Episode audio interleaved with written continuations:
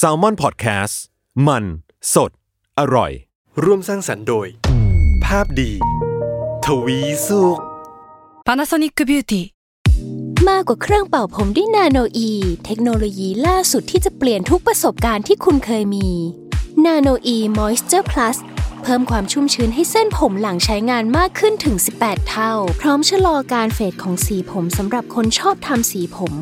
ดูแลความชุ่มชื้นทั้งเส้นผม หนังศีรษะ และผิวคุณ Panasonic NA0J มีเทคโนโลยีนาโนอีที่ care only you นี่คือพอดแคสต์เจาะลึกเรื่องราวของโรคภัย ที่ใครๆก็อาจไม่เคยรู้กับ โรคภัยใครรู้ส วัสดีครับ พบกับผมเอกพรศรีสุขทวีรัตน์กับรายการโรคภัยใครรู้นะครับ แล้ววันนี้ก็พบกับพี่หมอเล็กเช่นเคยครับ ผู้ช่วยศาสตราจารย์ดรนายแพทย์กิติพงศ์สุนทราภา อาจารย์ภาควิชาเภสัชวิทยา คณะแพทยศาสตร์ศิริราชพยาบาล มหาวิทยาลัยมหิดลนะครับ สวัสดีครับพี่หมอเล็กครับ สวัสดีครับคุณเอกและคุณผู้ฟังทุก ๆ ท่านนะครับครับวันนี้ฮะเราจะมาพูดคุยกันด้วยเรื่องโรคพาร์กินสันถ้าน้องๆวัยรุ่นอาจจะไม่รู้จัก อาจจะได้รู้แค่ว่าเป็นชื่อวง ชื่อวงดนตรี แต่จริงๆแล้วพาร์กินสันเนี่ยเป็นชื่อโรคนะครับแล้วถ้าเกิดคนที่โตขึ้นมาหน่อยเนี่ยเราจะรับรู้แค่ว่าพาร์กินสันเป็นโรคที่อยู่เฉยๆแล้วมือสั่นอืมรู้แค่เนี้ยแต่จริง ๆ แล้วเนี่ยพาร์กินสันเป็นโรคที่อันตรายกว่าที่เราคิดเยอะนะแล้วที่มาที่ไปเนี่ยก็โหน่าจะเอามาพูดคุยกันเยอะ เพราะว่ามีคนดังเป็นโรคนี้เยอะนะครับ อย่างเท่าที่ผมทราบเนี่ยก็ มูฮัมหมัดอาลีที่เป็นตำนานเลยแหละนะสำหรับนะวงการมวยนะมีคนดังหลายท่านนะครับอืมวันนี้จะมาคุยเรื่องนี้นะครับพาร์กินสันให้พี่หมอเล็กอธิบายก่อนดีกว่าว่า เอาอาการของโรคก่อนว่า ที่ผมอธิบายเมื่อกี้สั่นเดินไม่สะดวกเนี่ยถูกไหมฮะถูกครับครับอาการหลักที่เห็นชัดที่สุดอ่าก็คืออาการสั่นนะคครัรับ สั่นโดยมากขึ้นอยู่ความรุนแรงด้วยนะครับครับ แรกๆอาจจะสั่นนิดนึงนะครับ สั่นนี่ไม่ใช่สั่นแบบ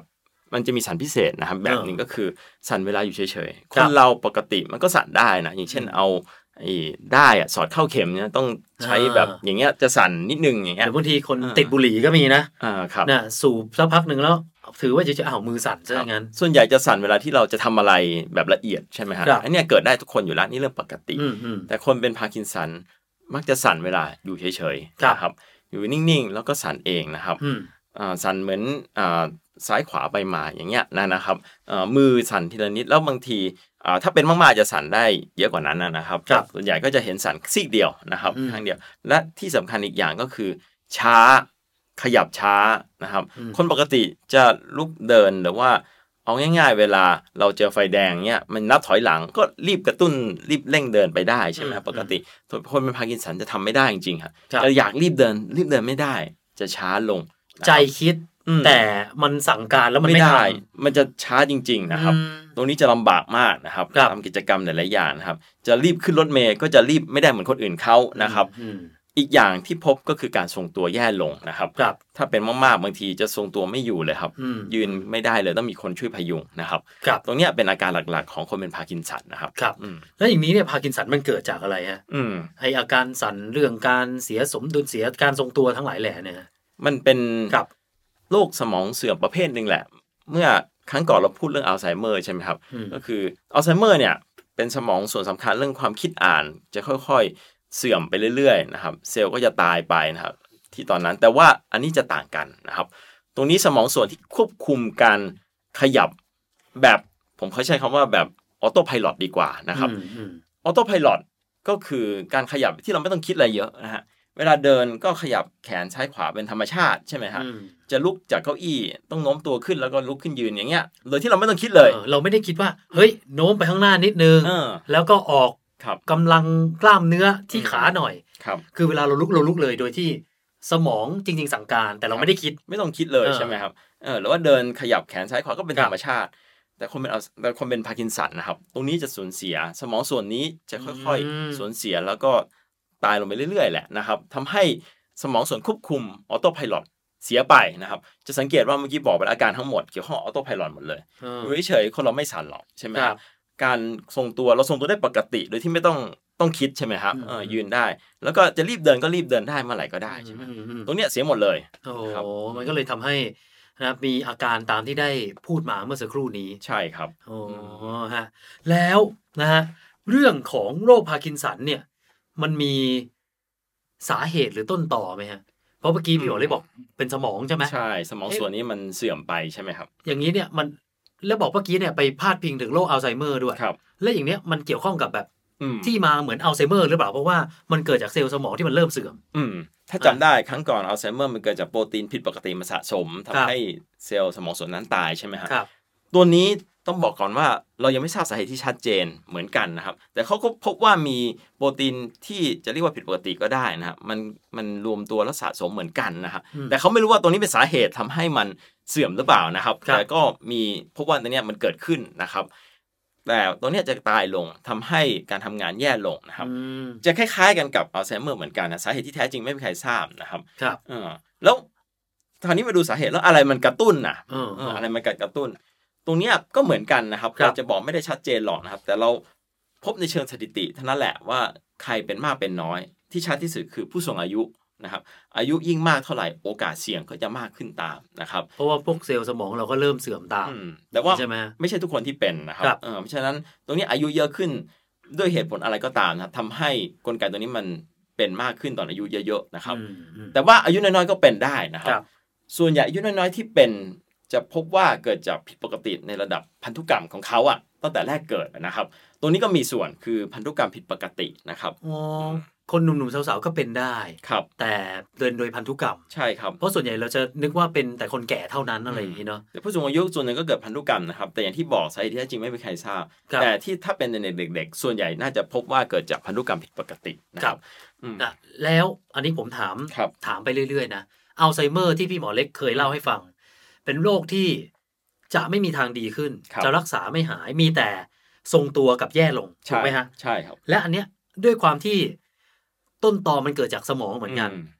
เราจะสามารถรักษาพาร์กินสันได้ไหมฮะ หรือว่าจะเหมือนอัลไซเมอร์เลยคือ ไม่มีดีขึ้นจะมีแต่แย่ลงกับทรงตัว ถูกต้องครับเหมือนกันเลยตรงฮะเป็นเรื่องน่าเศร้าคือเราผ่านมาตั้งเป็นโอ้โหร้อยปีเท่าทราบเรื่องโรคนี้แล้ว แต่ก็ไม่มียาใดเลยที่จะหยุดยั้งมันได้นะครับโอ้ยาที่ใช้อยู่ปัจจุบัน การรักษาปัจจุบันเป็นเพียงทำให้อาการดีขึ้น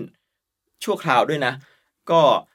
เมื่อกี้ผมบอกว่าส่วนสำคัญส่วนที่ควบคุมออโต้พายロเสียฮะครับส่วนเนี้ยมันสร้างสารตัวหนึ่งแหละในสมองนะฮะสารตัวนี้ก็จะลดลงเรื่อยๆ แล้วแค่เติมสารที่มันขาดเข้าไปก็คือยาตัวนั้นแหละนะครับอืมเอ่อยาตัวที่ว่าเนี่ยก็ทำให้อาการที่ออโต้พายロต่างๆเสียก็จะดีขึ้นชั่วคราว ยาหมดฤทธิ์ก็เป็นใหม่นะครับ แต่มีเรื่องที่แย่อีกอย่างก็คือยาตัวนี้ใช่ว่าจะใช้ได้เป็น 10 20 ปีนะฮะส่วนใหญ่ใช้ได้ประมาณ 5 6 ปี เท่านั้นแหละนะฮะ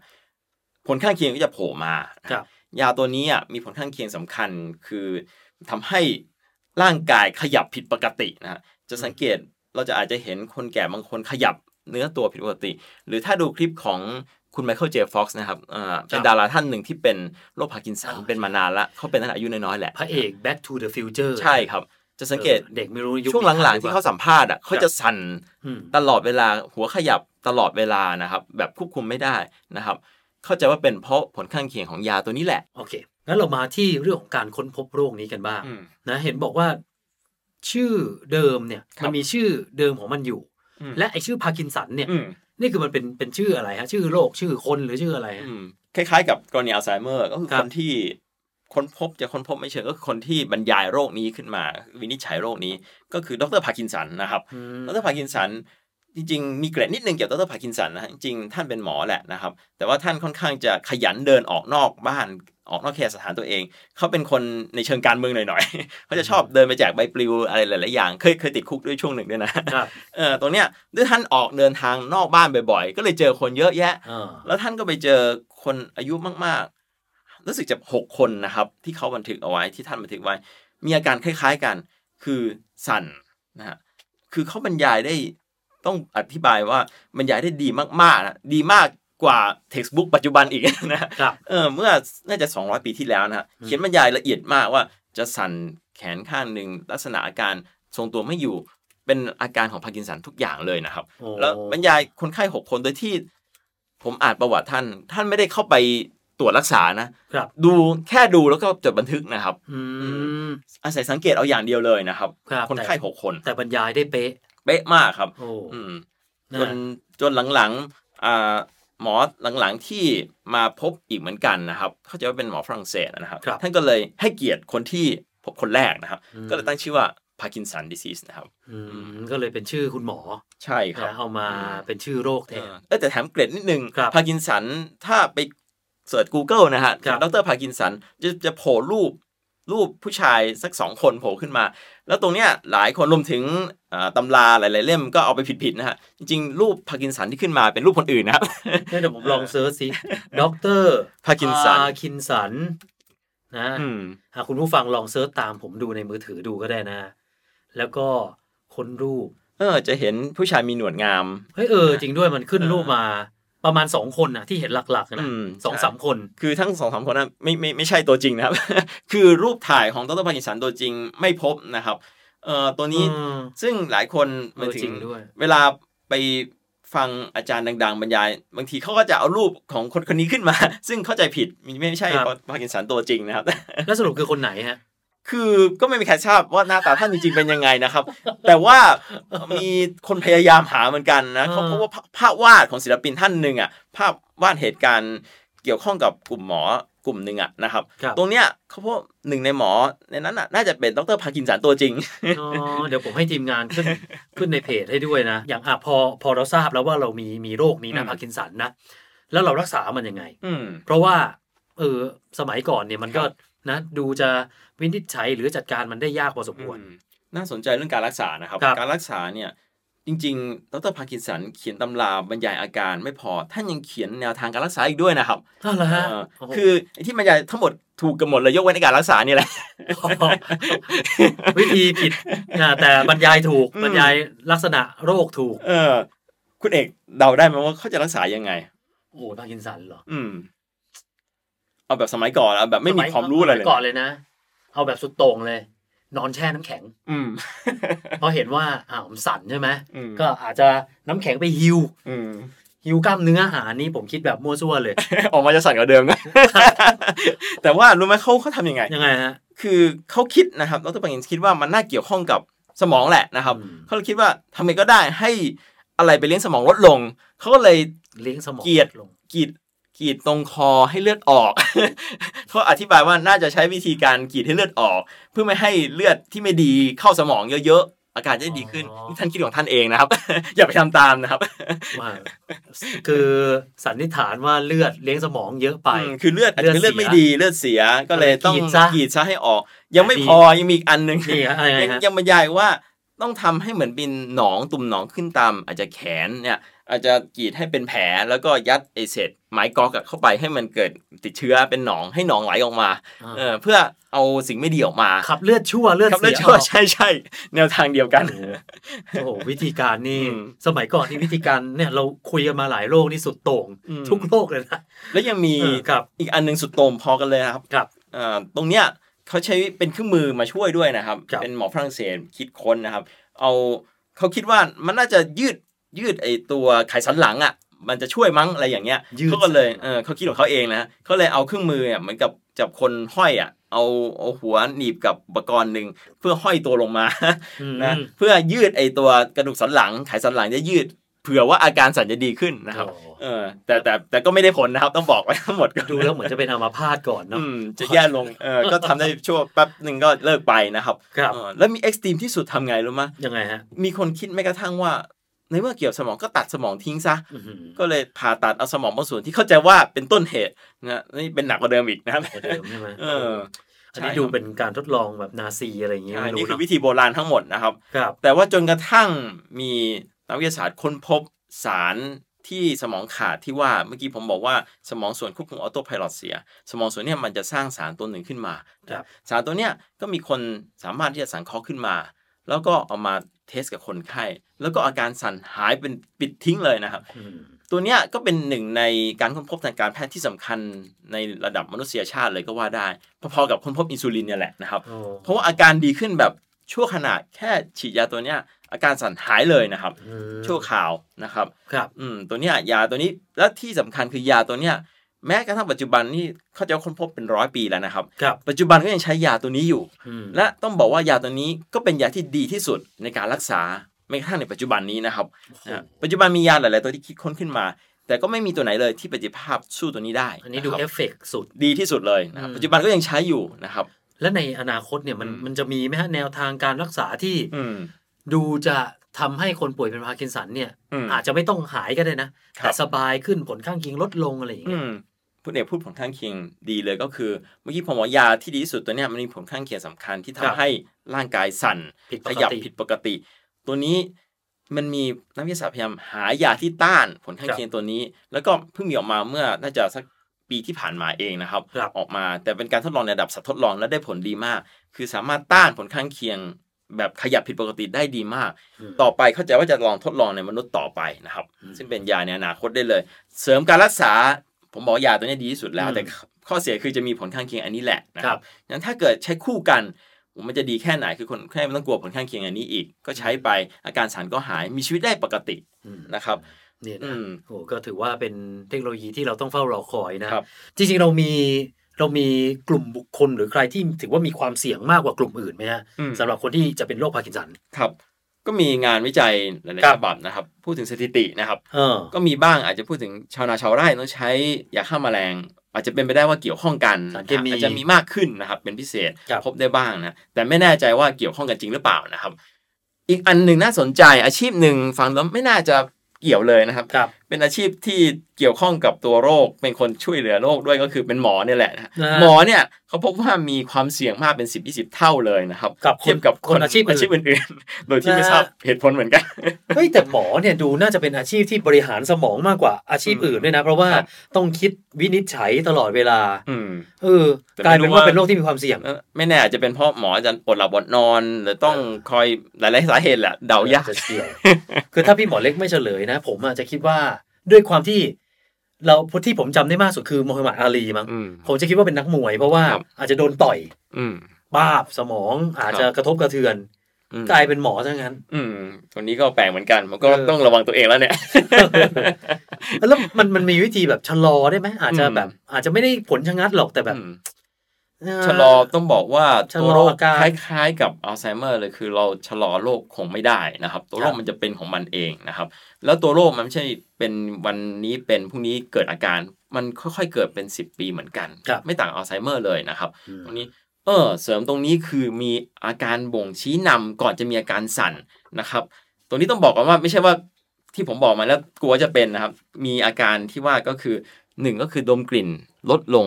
ดมกลิ่นผิดปกติอืมนะครับ ก็คือไม่ค่อยได้กลิ่นละใช่ครับอืมตรงนี้มีส่วนคนไข้หลายคนก่อนจะมีอาการสั่นจะพบว่าดมกลิ่นผิดปกติก่อนอืมนะครับ แต่ดมกลิ่นผิดปกตินี่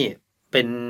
เป็นอาการของหลายโรคนะหลายโรคเลยโควิดนะครับก็เป็นหวัดใช่ก็เป็นใช่ครับนะเพราะฉะนั้นหวัดอย่าธรรมดาอย่าก็อย่าเป็นไปคิดว่าพอเราดมกลิ่นลดลงแล้วก็จะเป็นอะไรพาร์กินสันเป็นนะพาร์ไม่กินสันเกี่ยวหมดเออมีเรื่องหนึ่งที่พบก็คือ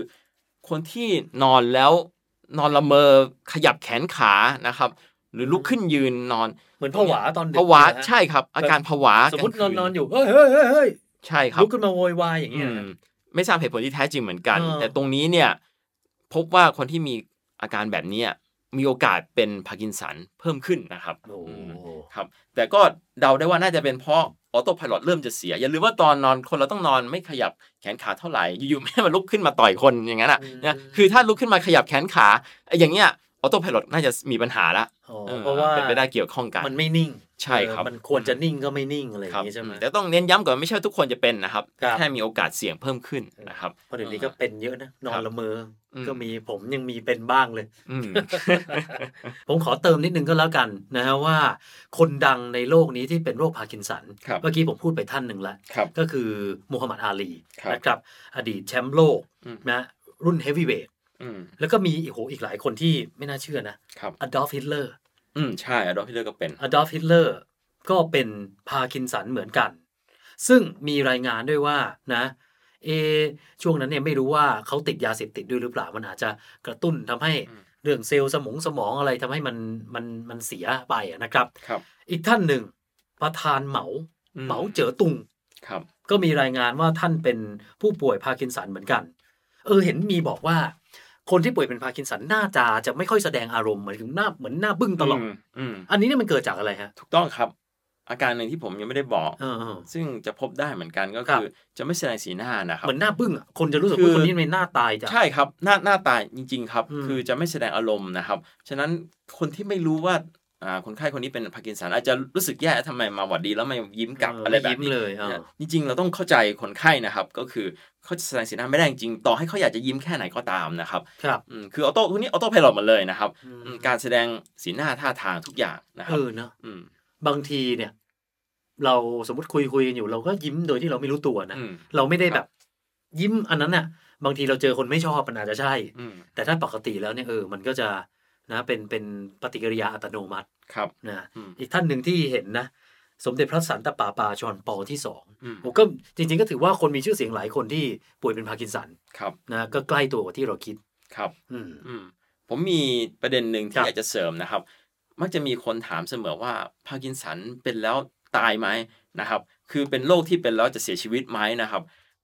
ตรงเนี้ยตอบได้เลยว่าตัวโรคเองไม่ทำให้เสียชีวิตนะครับครับทำให้มีชีวิตลำบากนะครับ คือตัวโรคไม่ทำให้เสียชีวิตโดยตรงนะครับอืมไม่เหมือนกรณีอัลไซเมอร์ถ้าเป็นมากๆ จนท้ายที่สุดก็มีโอกาสเสียชีวิตด้วยตัวโรคเองได้นะครับ ที่บอกว่าอาจจะทำให้การสั่งการของอาการหายใจใช่หรือว่าแต่ว่าต้องเป็นนานมากจอะไรริงๆก็แล้วนะครับแต่ทำให้หยุดไปครับแต่ส่วนใหญ่ด้าจะนเนี้ยเสียชีวิตด้วยเรื่องอื่นก่อนครับอ่าพาร์กินสันคนไข้ที่เสียชีวิตรวมถึงมูฮัมหมัดอาลีด้วยที่เสียชีวิตไปไม่นานมาเนี้ยนะครับ ท่านไม่ได้เสียชีวิตเพราะพาร์กินสันนะครับ แต่ท่านเสียชีวิตด้วยอาการอาการที่แวดล้อมมากกว่า คนเป็นพาร์กินสันอีกอันที่พบได้บางทีกลืนลำบากด้วยอืมทำให้อาหารสำลักและเข้าหลอดลมอ๋อเป็นปอดบวมนะครับปอดติดเชื้อเสียชีวิต ตัวนี้จะพบบ่อยมากนะครับอืมเพราะฉะนั้นตรงนี้ผู้ดูแลสำคัญมากเลยนะครับอืมการป้อนอาหารการอะไรต้องค่อย ๆ หรือว่าไม่ไม่ใช่ว่าจะให้เขากินอะไรก็ได้แบบนี้นะครับฉะนั้นครับเราต้องเรียนรู้และเข้าใจ คนที่เป็นพาร์กินสันนะครับอ่าและอีกอันที่พบได้โดยที่คนมองข้ามนะครับ ผมบอกว่าโรคพาร์กินสันทรงตัวแย่ลงอืมการขยับแย่ลง ฉะนั้น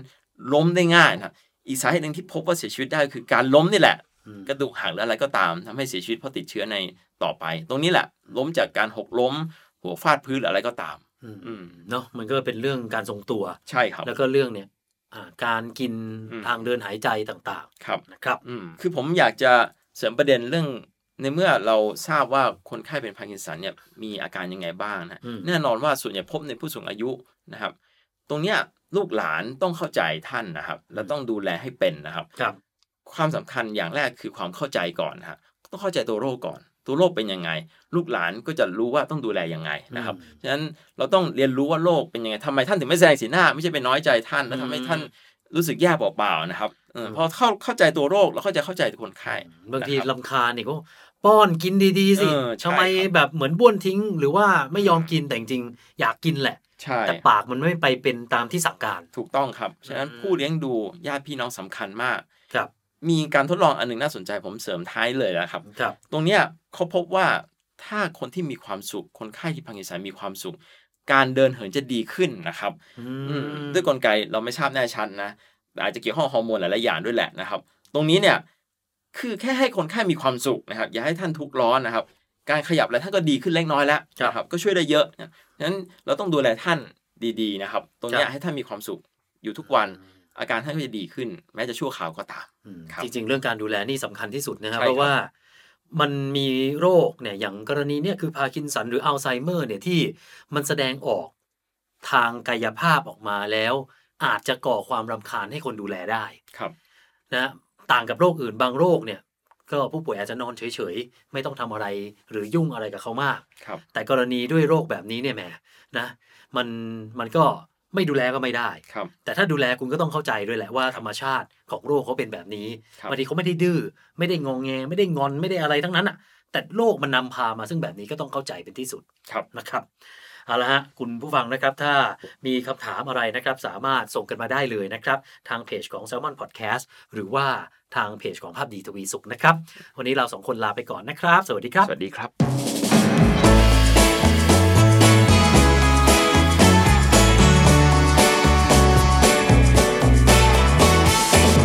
โรคภัยใครรู้